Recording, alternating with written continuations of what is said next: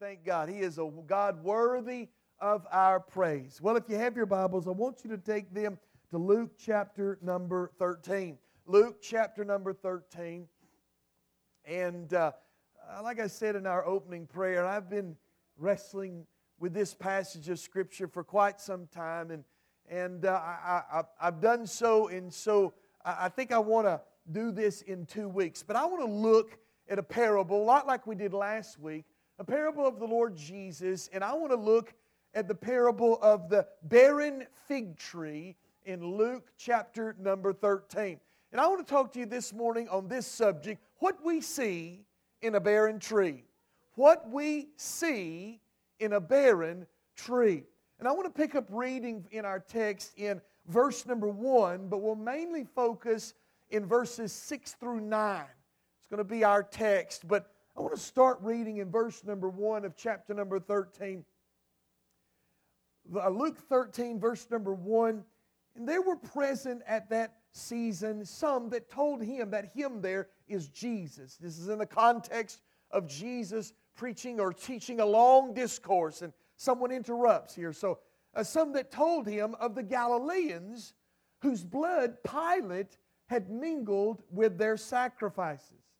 And Jesus answering said unto them, Suppose ye that these Galileans were sinners above all Galileans because they suffered such things? I tell you, nay. But except ye repent, ye shall all likewise perish. Or those 18 upon whom the tower of Siloam fell and slew them. Think ye that they were sinners above all men? That dwelt in Jerusalem? I tell you, nay. But except ye repent, you shall all likewise perish. Verse 6 And he spake also this parable. A certain man had a fig tree planted in his vineyard, and he came and sought fruit thereon, and found none. Then said he to the dresser of his vineyard, Behold, these three years I come seeking fruit on this fig tree and find none. Cut it down. Why cumbereth it the ground? And he answering said unto him, Lord, let it alone this year also, till I shall dig about it and dung it. And if it bear fruit, well. And if not, then after that thou shalt cut it down. What we see in a barren tree. Let's pray. Dear Lord Jesus, God, as we look upon your infallible, inerrant, wonderful, illuminating, powerful word, God, I pray that your Holy Spirit would come and give us eyes. God, we know from the Word of God that your Word, it says, is discerned by the Spirit.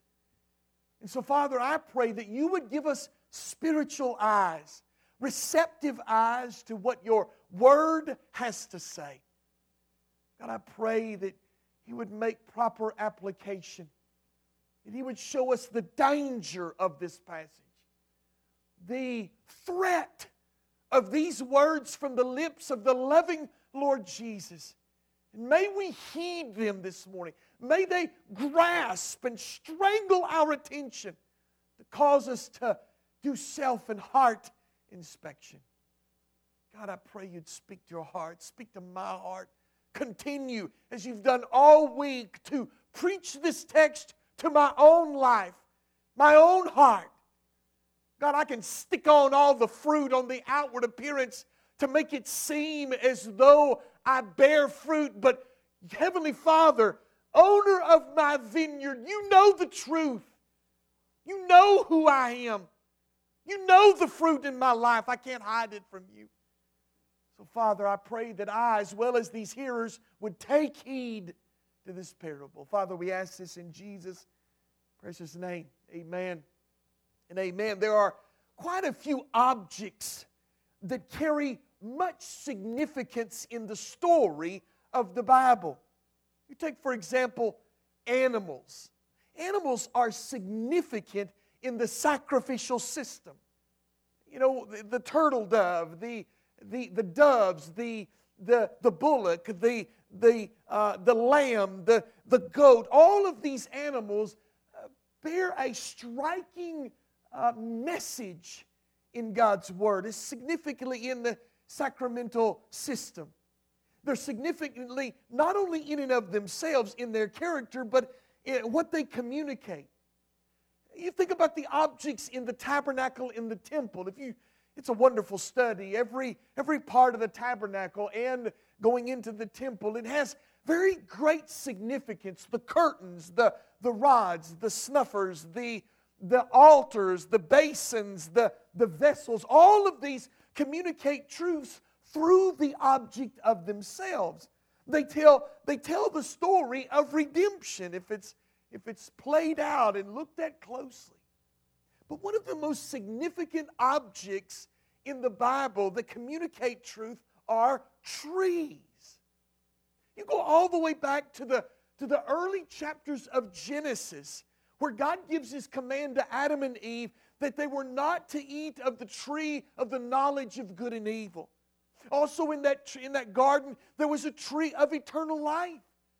God would, after they had sinned, God wanted to make it clear they were not to have part in that tree after their sin.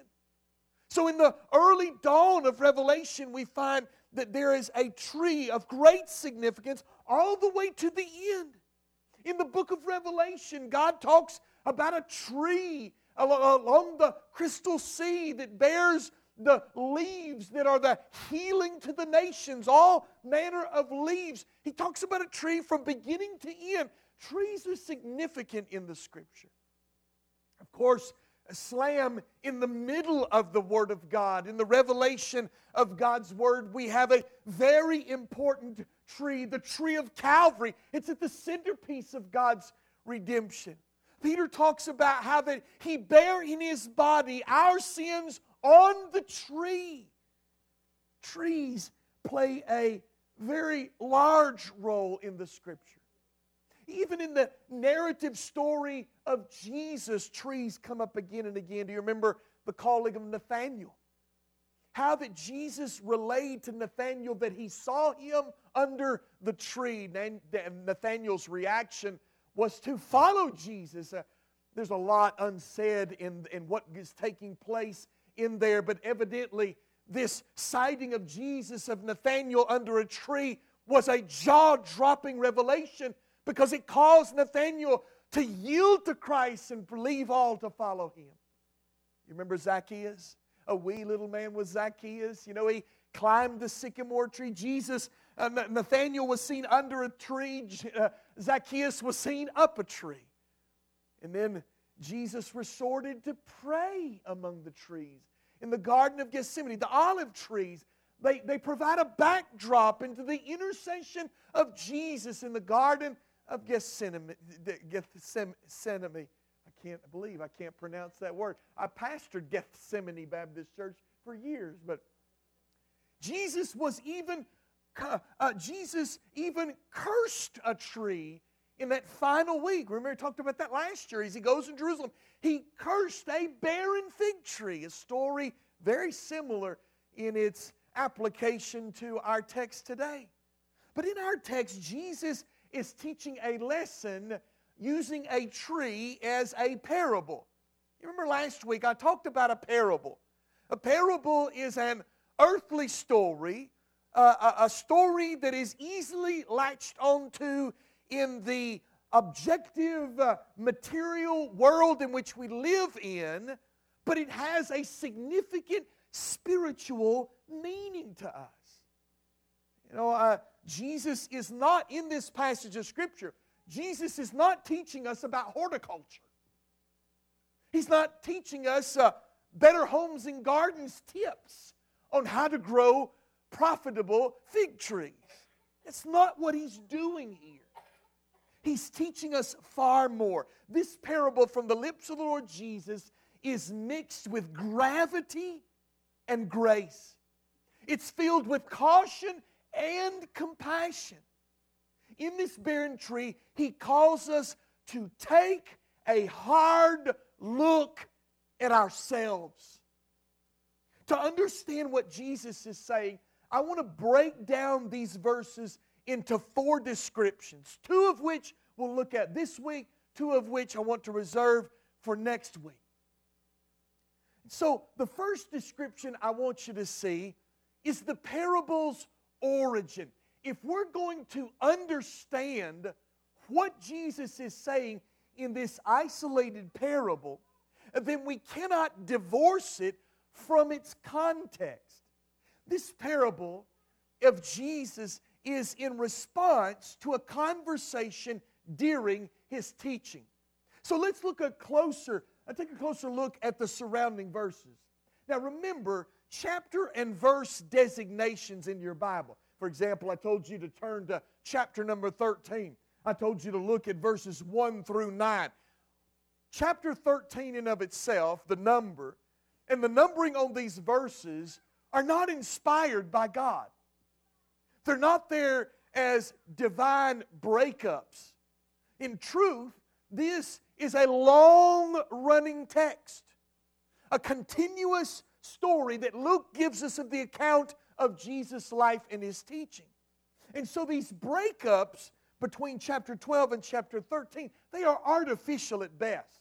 And so, in order to look at the context, we need to also kind of take in mind chapter number 12. Now, chapter number 12 is a long discourse. If you look back, if you've got a red letter edition, which I kind of like, but if you've got a red letter edition, you'll find that in verse number 12, or uh, chapter number 12, there's a lot of red ink.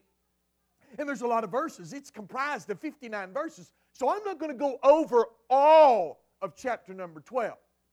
So I'm just going to look at the end of that passage and what's taking place there.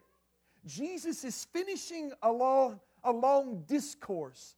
And, and so we will, I want us to focus on that last section. My Bible tells me, if you'll, if you'll look closely at maybe your chapter designations, uh, from verses 54 through 59, I've got a study Bible here.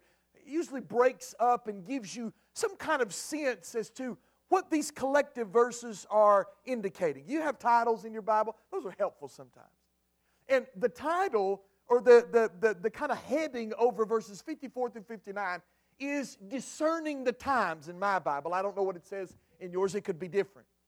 But we can take from that that Jesus is talking about end times, future events, and how difficult and perilous they will be. He notes in verses 54 and 55 how that we naturally have the ability and have learned that we can look at the sky and discern some certain things about the weather just by before it happens just by looking at the skies. For example, 54. When you see a cloud rise out of the west, straightway you say, There cometh a shower, and so it is.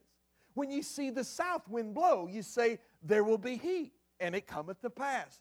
So Jesus is saying, Hey, you look and you see the signs in the sky, and you can, to some degree, dependably, predict what is about to happen, the, the events that will happen in the future.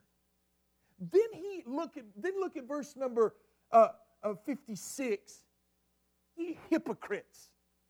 Ye can discern the face of the sky and of the earth, but how is it that ye do not discern this time? So Jesus is saying prophetically, you can see the future by the environment around you. You can kind of tell what's fixing to happen by what you see around you. Well, how can you not see that in the events going around in the world? You know, there's a point to that. We, we read the Bible, you read the prophetic parts. You can see the, uh, the collaboration or the correlation between the two.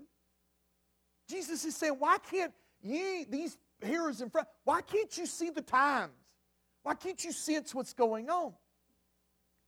And then he asks, why can you not discern the times in the same way? He is speaking of the coming persecution, which he talks about in verse 58 and 59. But I want you to key in to verse number 57. Look at what he says. He just told them, You hypocrites. You can know this in the sky, but you can't see it in the perilous times around you. But look at what he says in verse 57. He elaborates, he goes further. Yea, And why even of yourselves judge ye not what is right? He's saying you can judge the sky, and rightly so. You should be able to judge the times by what's happening around you. But then he says, why can't you judge yourselves? Why can't you look at your own selves? This is key to what Jesus gives us in, in chapter number 13, 1 through 9. It's key. Hoping to give some sort of reply uh, concerning the, the times in which they live. Someone voices a current event. You ever had someone meet you at the water cooler? It's kind of water cooler. Hey, did you hear about so and so? Did you hear about the dogs winning? Man, I, yeah, sorry, I had to poke a little bit. Did you hear about? Did you hear about what happened in, in Washington D.C.? You've seen that all the I don't know something about files found in a guy's car. It's it's it's a water cooler talk.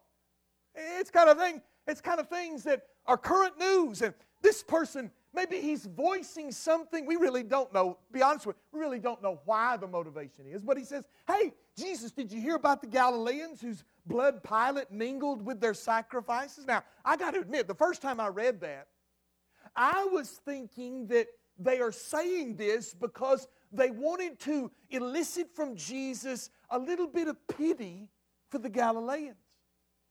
Maybe even a rebuke for the oppressive Roman uh, rule of that time. Ah, but Jesus knows the hearts. Jesus knows the hearts. He knows the hearts of all men, and he could see through their speech, speech into the heart that motivated that statement. The mindset of these were that they had died such a gruesome death because they had received their just reward for their sins. Look at what Jesus said. Suppose you, verse 2 and 13, suppose you that these Galileans were sinners above all Galileans because they suffered such things. That's he knows why they said that. I may not, you may not. But he knows exactly why they made the statement. Jesus is saying, Do you honestly think that they encountered this horrific, violent attack because of their sins. Yeah, that's what they did with Job. I was talking with Pastor Trask last night, and, and uh, he was talking about his series through Job and, and all of the back and forth between Job's friends and Job himself. Uh, uh, to sum up, uh, myriads of conversation. They're pointing to every reason they think this is happening to Job, and they have no clue. These people are doing the same thing. I know why that happened to the Galileans. It's because of their sin, it's because of what they have done. You see, Jesus knows their hearts and knows exactly why they said such a thing. And see, uh, it, it, isn't that, but isn't that just like us? Don't we have a tendency to do that all the time? We look at the happenings of others and, well, you know, you know, you live that kind of life. I'm just as guilty, man. You know, if you live that kind of life, you can expect that. You know, that, that's what's going to happen. You know, you know, if you if you live that wild side, if you if you make this such and such your goal, well, that's the kind of thing that happens to folks like that. We reserve our most harsh deductions of judgment for those we inspect with our eyes and not on our own hearts. Oh, it's grace for my heart, it's mercy for me. But it's so harsh on everyone else. Jesus sees straight through and informs them that their sinfulness is no less. I tell you, except you repent, you that made the statement, you that interjected, your heart is suggesting that you're better in your sin and you're standing before God because, before these that were slain. Except you repent. You take heart stock. Except you repent, you will perish. Jesus did not confirm nor deny the sinfulness of the Galileans. It could be right. They, they actually could, this person could be right in what they're saying. He, he maybe it could well that their iniquity had reached a breaking point and God had judged them. But that's not for them to say. The proper view of this violent attack Or even further, what Jesus said, or those 18 upon which the tower of Siloam fell and slew them. Think ye that they had were more sin, sinners above all men that dwelt in Jerusalem? Not just a violent attack, but also just those strange occurrences of life that take life. In both cases, whether it be intended violence or unintended death, he stops them cold and it says, Except you repent, you shall all likewise perish. Just because something bad happens to someone else, it is no indication of their standing. The reality is, our response is, But by the grace of God go I. How easily that could be me. A similar presumption was made by Jesus' disciples in John 9 when finding a blind man. You remember that passage? They found this blind man and they go to Jesus and they, they highbrow look at him and, and they make their own deduction. Master, who did sin, this man or his parents, that he be born blind? Boy, they got it all figured out, don't they? They, they, they, they given Jesus an A or B. We know it's either this or this. What is it? Jesus shows them that their presumption was wrong. Jesus answered in John 9 3, Neither hath this man sinned nor his parents, but that the works of God should be made manifest to him. Although his disciples did not land the rebuke that we have here, this, this torrid rebuke from Jesus to repent, yet at the same time, there is more than meets the eye in every circumstance of life. And as we cross these, these moments in life of these happenings, as we look upon them, we are to not cast our, you know, that whole passage about judge not lest you be judged. This is the heart of it. I can't judge things I don't know. I don't know. But I can't judge me that I do know. I can turn that heavy eye, that, that beam in my eye, and I can turn it on myself instead of the speck in the other's eye. Jesus' response in 3 through 5 is this is, is in line with verse 57. You can't judge yourselves. Can't you judge yourselves rightly? The imperative is judgment and hard inspection. Instead of trying to deduce why things, why events happen to others, our question should be why did this not happen to me? How is my own heart? What's my own heart condition? Listen, if sin rules your life, this is a call to do an about face and repent of it. Jesus is calling to us here today. Except ye repent, ye shall all likewise perish. Notice, second of all, this is my last point for today. Not only the parable's origin, but the perceptive owner. So now, now, Jesus takes this, this sentiment of per, perception. Why can't you judge yourselves? Except you repent. Except you repent. Then he turns to this parable and says that God perceives all. There's an owner that perceives everything. Look at what he said. He spake a parable. A, certain man had a fig tree planted in his vineyard, and he came and he sought fruit thereon and found none. Here is someone, here is this story that Jesus has given. He speaks of a landowner who planted a fig tree in his vineyard. This being a vineyard which is used for the placement of grapes and vines for, uh, for wine or whatever the case may be, it's for the harvesting there. Planting a tree in such a place is kind of a bit of a risky move. It being a fig tree, uh, uh what also pro- uh, provides a shade. A planting of a tree produces shade. It's a place that the, the owner can come while he's inspecting his vineyard to sit and find shade. You know, uh, grapevines have to be in the sunshine, they have to absorb that photosynthesis in the leaves to produce the sweet fruit that is in in those grapes, but the shade tree is just for the owner. It's just for him. And then it being a fig tree also provides luscious fruit to all those who shade under its branches. This tree was planted for the pleasure of the owner, his comfort. his delight. This tree was to be a delight to the owner of the vineyard. As we know from verse number seven, this owner, he, he afforded this, this tree and this vineyard a wine dresser, someone like a keeper, a foreman, someone that is tending to the field on the behalf of the owner.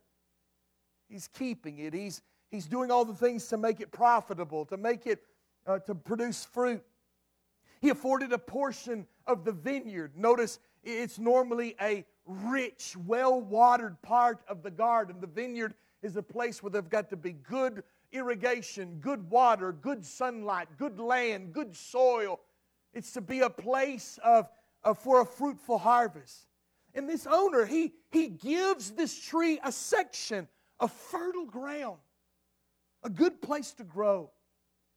Because of the presence of the tree, the grapes could not grow under its shade because they need sunlight. This tree had every advantage to grow and produce fruit. The tree was given time. Three seasons have passed since its planting.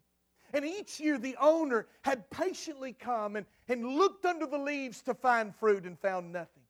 This tree had been afforded mercy and forbearance. It had been shown, had been shown to it, and yet it was still fruitless. It had been given space to produce, and nothing came of it. Now, there's a few ways to look at what Jesus is saying to these hearers and to us today. The first and primary interpretation is concerning his immediate listeners who were, who were giving their ear to him some 2,000 years ago. Israel is numerous times in the Bible compared to be a fig tree, also a vine as well, vineyard. They are considered in Scripture as the planting of the Lord. They've been given every advantage to produce fruit unto God. They have been given the revelation of God, the oracles of God. They've been given the prescription to worship God, how to please God. They have been given, they've been given the presence of God in the temple. They have even been given the, the God in the flesh presence in, in Jesus Christ the Messiah. They've been given the infallible proofs of his ministry, his miracles, his works, his, uh, all the things that he had done, his healings his declarations of his, of his, uh, de- of his designation as the Messiah, God being his Father. Notice that the parable specifies, specifically points out that there had been three years, three seasons. You know, it doesn't take a rocket scientist to understand that when we look at Jesus' ministry, somewhere around there, we're looking at around three years. Three and a half years of Jesus' ministry devoted to him, and probably at this time could well have been three years had passed since Jesus began to teach, since the kickoff of his ministry when he gathered his disciples together around him. Three years of his ministry, and yet there was no fruit. And yet there was no turning, as John the Baptist had called them to do. There was no turning, as Jesus himself echoed the message of John into repent, the kingdom of heaven is at hand. And yet, as a nation, as a whole, they had not turned. They had not come to him. There was no acceptance of Jesus as a Messiah. As a matter of fact, in a few months, they're gonna the, the uh, they're bearing. Oh, this will be so great. Their barrenlessness would be so great that they will take this Jesus, the Son of God, and have him nailed to a cross as they spit and revile him. Can you imagine the frustration of the Heavenly Father? I've given you so much, I've given you such a space, so many infallible proofs to receive my Son. And yet the owner comes and sees the barrenness, the, the, the, the bland, empty, bone dry barrenness of the crucifixion of his son. We can also see how easily this parable applies to the world around us, humanity. Bible scholar R.C. Ryle said the primary application of this parable must not shut out the secondary one. It was meant for individuals as well as for the Jewish people. Another commentator wrote, The fig tree is the nation of Israel, but the individual application must not be eliminated. We cannot say that he's just talking to those first century Jews. If you take that route, then you're losing a lot of the New Testament and you're gutting what Jesus firmly teached, what has been taught for 2,000, two millennia in the Christendom. To apply this parable further is to note that humankind has been privileged above all the created order.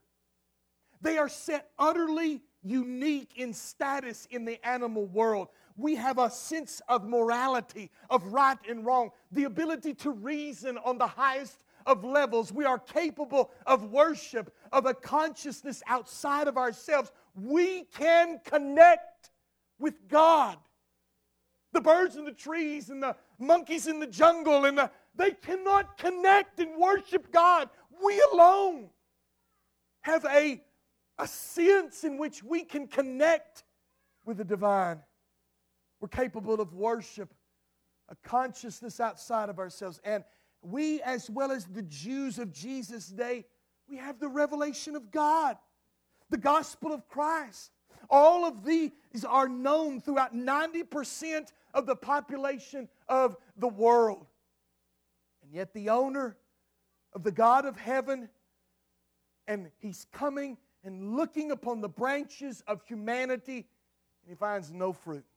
What kind of fruit is God looking for from humanity in general? I, I, I think about uh, uh, Jesus had just told these listeners in pre, the previous chapter, in Luke chapter 12, listen to this. But to he that knew not and did commit things worthy of stripes, shall he be beaten with few stripes. For unto whomsoever is uh, much is given, of him much is required, and to whom men have committed much, of him they will ask the more. To, um, to, to much, if much has been given, much is required. So you can set aside that 10% that have not the revealed word of God in their language. There are unreached people groups, and there are people in this world today, this moment, this hour, that know not the gospel. They have no idea that Jesus came in the flesh. And it's been 2,000 years. But yet, we cannot neglect the fact that we've been given much. You're not in the dark. This area of Trenton, Georgia, and Georgia in general, the Southeast, the United States, we're not in the dark. We have a rich heritage of the, of the revelation of God's Word preached throughout the land. We have no excuse not to have fruit. What does God require from humanity? Although declared to the Jewish nation, I believe it well could reflect the fruit that God requires of this world. Deuteronomy 10 2. Now, Israel, what doth the Lord require of thee? But to fear God, fear the Lord thy God, to walk in his ways, to love him, to serve the Lord thy God with all thy heart and with all thy soul. Man, that's a good summary of what God's not only looking for the Jewish people, but from the world as a whole. To love God, to appreciate the blessings of common grace, to worship God, to sing the, of His goodness, to testify of His great name, to trust Him, to obey Him, to serve Him, to emulate His character in their lives. But for the lion's share of humanity, this fruit is missing. Let me make a further application before we leave. Notice there is a sense in which we can apply this to the local church to Faith Community Church. We can apply it to us. You know, and you know as much as I do that you can receive the Lord Jesus Christ as your Savior. We can be born again on our way to heaven, stamped and ready to go, and be producing no fruit to the pleasure of God. In John 15, at Jesus, some of Jesus' final words to his disciples, he talked about his desire, his longing to see them produce fruit, more fruit, and much fruit. Notice the progression.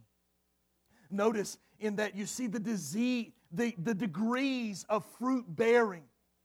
When we peruse the pages of the New Testament gospel and the epistles, we can begin to see what fruit God wants from us that know Him. Paul prayed that the Colossians would be fruitful unto every good work. The Hebrew author talks about peaceable fruit of righteousness. He also talks about the fruit of our lips being praise to our God. Fruit. Fruit from my lips, fruit from my hands, fruit from my life. The fruit of loving one another as Christ. What was that? The commandment. I give you this commandment that you love one another as I have loved you, that you love one another to, to gossip the gospel to others around us, to offer ourselves a living sacrifice in the altar of devotion to God, to be transformed both inwardly and outwardly by the Word of God. The fruit of the church is to exceed that of the expectation of the world. Too much that is given. We've been given the glorious gospel and embraced it. What have we produced in the successive years year after year after year. He comes and looks fruit as years fly by. Is there fruit? Am I making fruit? The, to love God, to worship God, to desire God, to trust and obey God. And then there's the Galatians 5. There's a laundry list of fruits love, joy, peace, long suffering, gentleness, goodness, faith, meekness, temperance. These are what are to be found when God looks at Faith Community Church. Is He finding it? That's the question of the day. When He picks up the leaves of your life, of my life, of even greater inspection, what is He finding? In each case, the Jews, the human creation in general, and the church at large, there is an owner a creator God who is presently searching for fruit and finding none. The failure to produce fruit after such an extended period of time is inexcusable. He has been patient, he has been long suffering, he has come again and again, and his hopes are dashed, and his patience is wearing thin, insomuch that he calls for the tree, cut it out, cut it away. Why cumbereth it the ground. His reasoning is that this tree is taking up resources that could be used in other plants that do produce fruit. It is using up the nutrients and the moisture of the soil that could be better used in grapes in the vineyard. The prospect of these words is frightening. Cut it down. Remove it, the owner says. The words remove means to cut it out from. Separate it out from my vineyard. Get it away. Put it away. To the Jewish hearers, before Jesus, this threat is played out in history, and we'll talk about a lot about that next week and what took place. But you know as well as I do that there was great judgment coming in 70 AD for these hearers. Except you repent, you'll perish. I have no doubt that some of these very hearers, their blood ran down the streets of Jerusalem when, when Titus came through and sacked the city of Jerusalem. Remember what Jesus said in the preceding verses, except you repent, ye shall all likewise perish. Perish, to be cut down to be entered into the fire. The Bible is clear that for those who do not trust Jesus Christ as Lord and Savior and who do not repent and believe the gospel, there is no hope.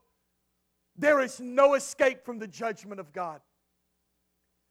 For us that sit here today, who I presume, and that may be a shaky presumption, I don't know, who I presume know Jesus Christ in saving faith, have believed upon the death, burial, and resurrection of Jesus to the saving of their souls, this judgment upon fruitlessness should cause us to pause and to take stock of spiritual production in our own lives. The epistle of First John, the beloved disciple of Jesus, made it clear, said it twice in its context of sin. There is a sin unto death. I may not understand everything that he's talking about there, but he does make it clear. It's nothing to be toyed with, it's nothing to be messed with. To be entangled with sin as a born again child of God carries with it the threat of death, removal from this life. Brother Ronnie, you preaching that I can lose my salvation? Absolutely not.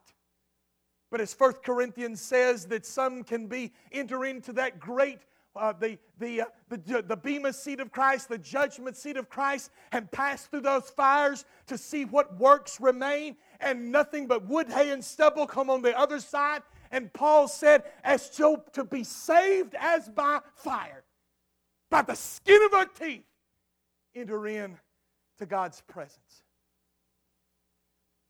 This call, this is, this is true for the church, churches as well. You recall the church of Ephesus in Revelation chapter number two. I think one of the first things that we did as a series were those letters in the book of Revelation. These church, uh, the, the church that had, you remember the church of Ephesus that had lost its first love? They were doctrinally sound, they were morally fit, and the luscious fruit that God sought, love for Jesus Christ, which was poured out in their first works, was gone. He said, you have lost your first love. Repent. Go back and do the first works. The works that were poured out out of love for God. That's that luscious fruit he was looking for. Again, repent or perish is the call of Jesus to Revelation in Revelation chapter number 2 to the church of Ephesus and it's the call to Faith Community Church here in 2023. Don't let this application fall on deaf ears in this church. I don't know if you've noticed or not, but sometimes it feels like we're hanging on by a thread. By a thread. I don't know what is involved in that, whether it's poor leadership on my part as a pastor, where it is a general consensus of lethargy and, and no desire and no fruit, a stagnancy in our love, a preoccupation with what the world and everything around it. I'm just as guilty. I'm just as guilty. A preoccupation with everything else in the world. And we're not bearing fruit. Is it a disobeying of the priorities of the New Testament church. Whatever the case, we are called to take stock, to do some spiritual inventory. Inventory. Time is of the essence. As far as the Father is concerned, the axe is laid to the root. We're talking, we're taking up valuable space that God could use to produce fruit in, in other people, in other places, in other service. Charles Spurgeon, in one of his sermons, said this profound statement. The serious nature of these owners' words trees that bring not forth fruit must be cut down, and sinners who bring not forth repentance, faith, and holiness must die. It is only a matter of time as to whether or not the vineyard shall be cleared of the encumbrance of barren trees it is but a matter of time as it to when the world shall be delivered from the burdensome presence of barren souls. There is a time for t- felling fruitless trees. There is an appointed season for hewing down and casting into the fire the useless sinner. And I think that lays right over as well into the church. I'm not talking about the fires of hell, but I am talking about take that candlestick snuff it out. Cut it away. Why cumbereth it the ground? Does God look at us and see us taking up useless space on 2550 New Home Drive? Does God come and say, I wish it is my desire that that place be wiped off the map? Because, because I have come time and time and time again. I found nothing. No fruit. No fruit. I'm going to stop right here in this exposition because I want to come back next week. But I want to remind you that this is not the end of the story. When he said cut it down, there was someone that interrupted there was someone that interceded just a little bit longer. Just a little bit longer. We have an advocate with the Father, Jesus Christ the righteous. We have someone interceding for not only the soul and the life and the, and the, and the, the project of spiritual holiness that is the life of Ronnie Brown and Carrie Brown and every person in this church, but for the church as a whole. Jesus intercede. Don't take that candlestick. Give it another year. Let me do things. Let me work in there. And if, if it does, good. But if it doesn't, no. Cut it down. God is here this morning and He's lifting leaves, searching for fruit. If you're here today and there's no fruit of a saving relationship with Jesus Christ, come believe on Him. Repent about face. Stop looking at everybody else and their problems and making determinations about everybody else in the world. And draw a circle around yourself and say, It's me, God. I'm the problem. I need to get right with God. I need to be saved. Repent believe Christ by laying, by faith, laying hold of the redemption price Jesus paid on the cross for your sin. But for you that are saved, there are more fruits. Are there more fruits of the flesh than there are the fruits of the Spirit? You remember the fruits of the, you know, before in Galatians, before he gave us the love, joy, peace, patience, kindness, temperance, before he gave that, he gave the fruits of the flesh. Listen, hatred, wrath, strife, envyings, drunkenness. I, I wonder, are, are there more fruits of the flesh than there are fruits of the Spirit? If that's the case, you ought to repent. Earnestly seek God that He might work a work in your heart to produce fruit that pleases Him, that is the pleasure of God. It is high time for all of us to do some heart inspection, to be uh, not to be gazing upon the Christian world as a whole and saying, "Well, brother Ronnie, you know the time. Here it is. Here it is. Well, brother Ronnie, you know, you know, you know the world in which we live. Uh, love for God's just going. That's just, hey, what we're here, what we're experiencing here, par for the course, brother Ronnie. It's just the way it is in these day, late days. Nobody cares about God. Nobody Nobody wants to hear the gospel anymore. Brother Ronnie, you know, you just need to be thankful for, for what's here, you know, and, and, and, and that's, that's about it. That's par for the course. That's what to be expected. Are we to sit and to accept that? Are we to continually cast our judgment upon the, the, the tepid nature of the Christian world as a whole and say, well, we're just, we're just like everybody else? There's no problems here. Come on, Brother Ronnie, no problem with me. I, am here, aren't I? Why are you beating on me this morning? I brought my big Bible. I came and sang. I, I did. Oh, Brother Ronnie, why are you beating on me this morning? The reality is, is that we can stick, we can stick pictures of fruit all over us and look like we are the most fruitful thing you've ever seen. But you ain't gonna fool God. You ain't gonna fool God. we must have a great heart inspection. To not gaze upon those things around us and make up excuse after excuse after excuse, but to look at ourselves and our hearts. Except ye repent. Both to these hearers and to the church of Ephesus, you repent, or I'll you'll perish, or I'll remove the candlestick. I don't believe I can lose my salvation. I believe I'm part of the purpose, the work of God, and that work will be completed unto the day of Jesus Christ. But I don't want to, I don't want to be cut. I don't want to be set on a shelf. I don't want to not pleasure and please the God that did so much for me, that shed his blood for me. Listen, heart inspection this morning. Let's all stand to our feet every head bowed, every eye closed. Dear Heavenly Father, Lord, I'm starting right here. God, I want to produce fruit.